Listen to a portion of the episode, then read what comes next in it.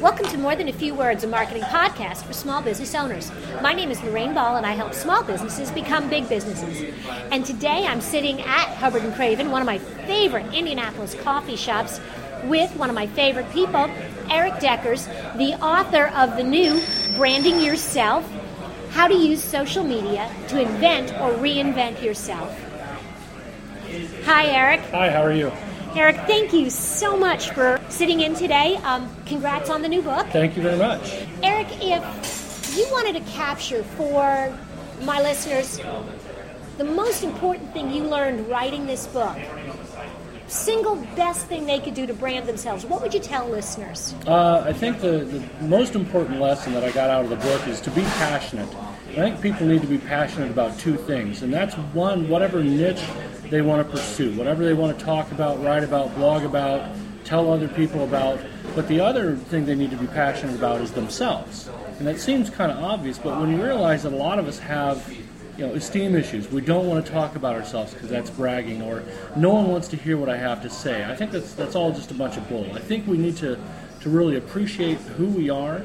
We need to be as excited about ourselves as we are about that other thing that we're passionate about, whether it's a collection, or whether it's a hobby, or whether it's your work. If you're lucky enough to work in your passion, you need to be as passionate about yourself as the thing that gets you out of bed in the morning.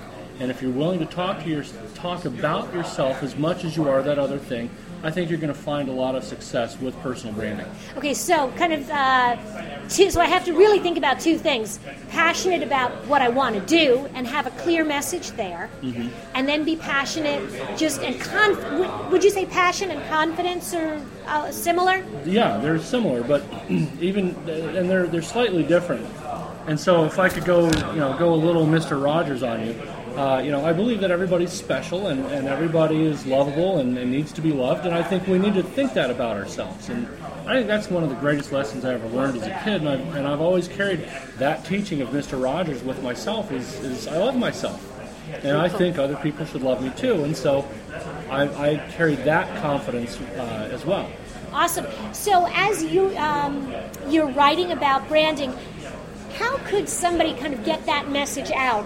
How do you transfer that passion or that confidence that you have into something that other people will see? Well, there are a few ways to do it. One is and we talk about this in the book, is blogging. Blog about what you do, but you don't have to blog about yourself, because you are going to come through on your blog. Then you have to tell people what you're doing on things like Twitter and Facebook and LinkedIn, and let people know about your passion and let them read about this thing that you do. If you are passionate about it and that shows through in your writing, they're really going to get to know that about you, and they're going to see you as a valuable resource for information on that topic, and they're going to come to you when they need advice or some expertise, or even hire you as a contractor. Cool. Now, if people want to learn more about this, how can they get a copy of Branding Yourself? Well, it's available on Amazon.com, BarnesandNoble.com. It's also in the bookstores, Barnes & Noble and Borders. If you go to my website, problogservice.com, there's a button that links to the books in the different outlets. Awesome. Eric, thank you so much for sitting in. If you've enjoyed today's conversation and you want to learn more, definitely pick up a copy of Branding Yourself. As Eric said, you can find it on Amazon or at the bookstore. And if you want to read more about Eric's personal brand, you can certainly follow him on his blog at problogservice.com. And if you'd like to learn more about marketing, networking, and social media, you can always find comments on our blog at www.roundpeg.biz. This has been another episode of More Than A Few Words. Thanks for listening.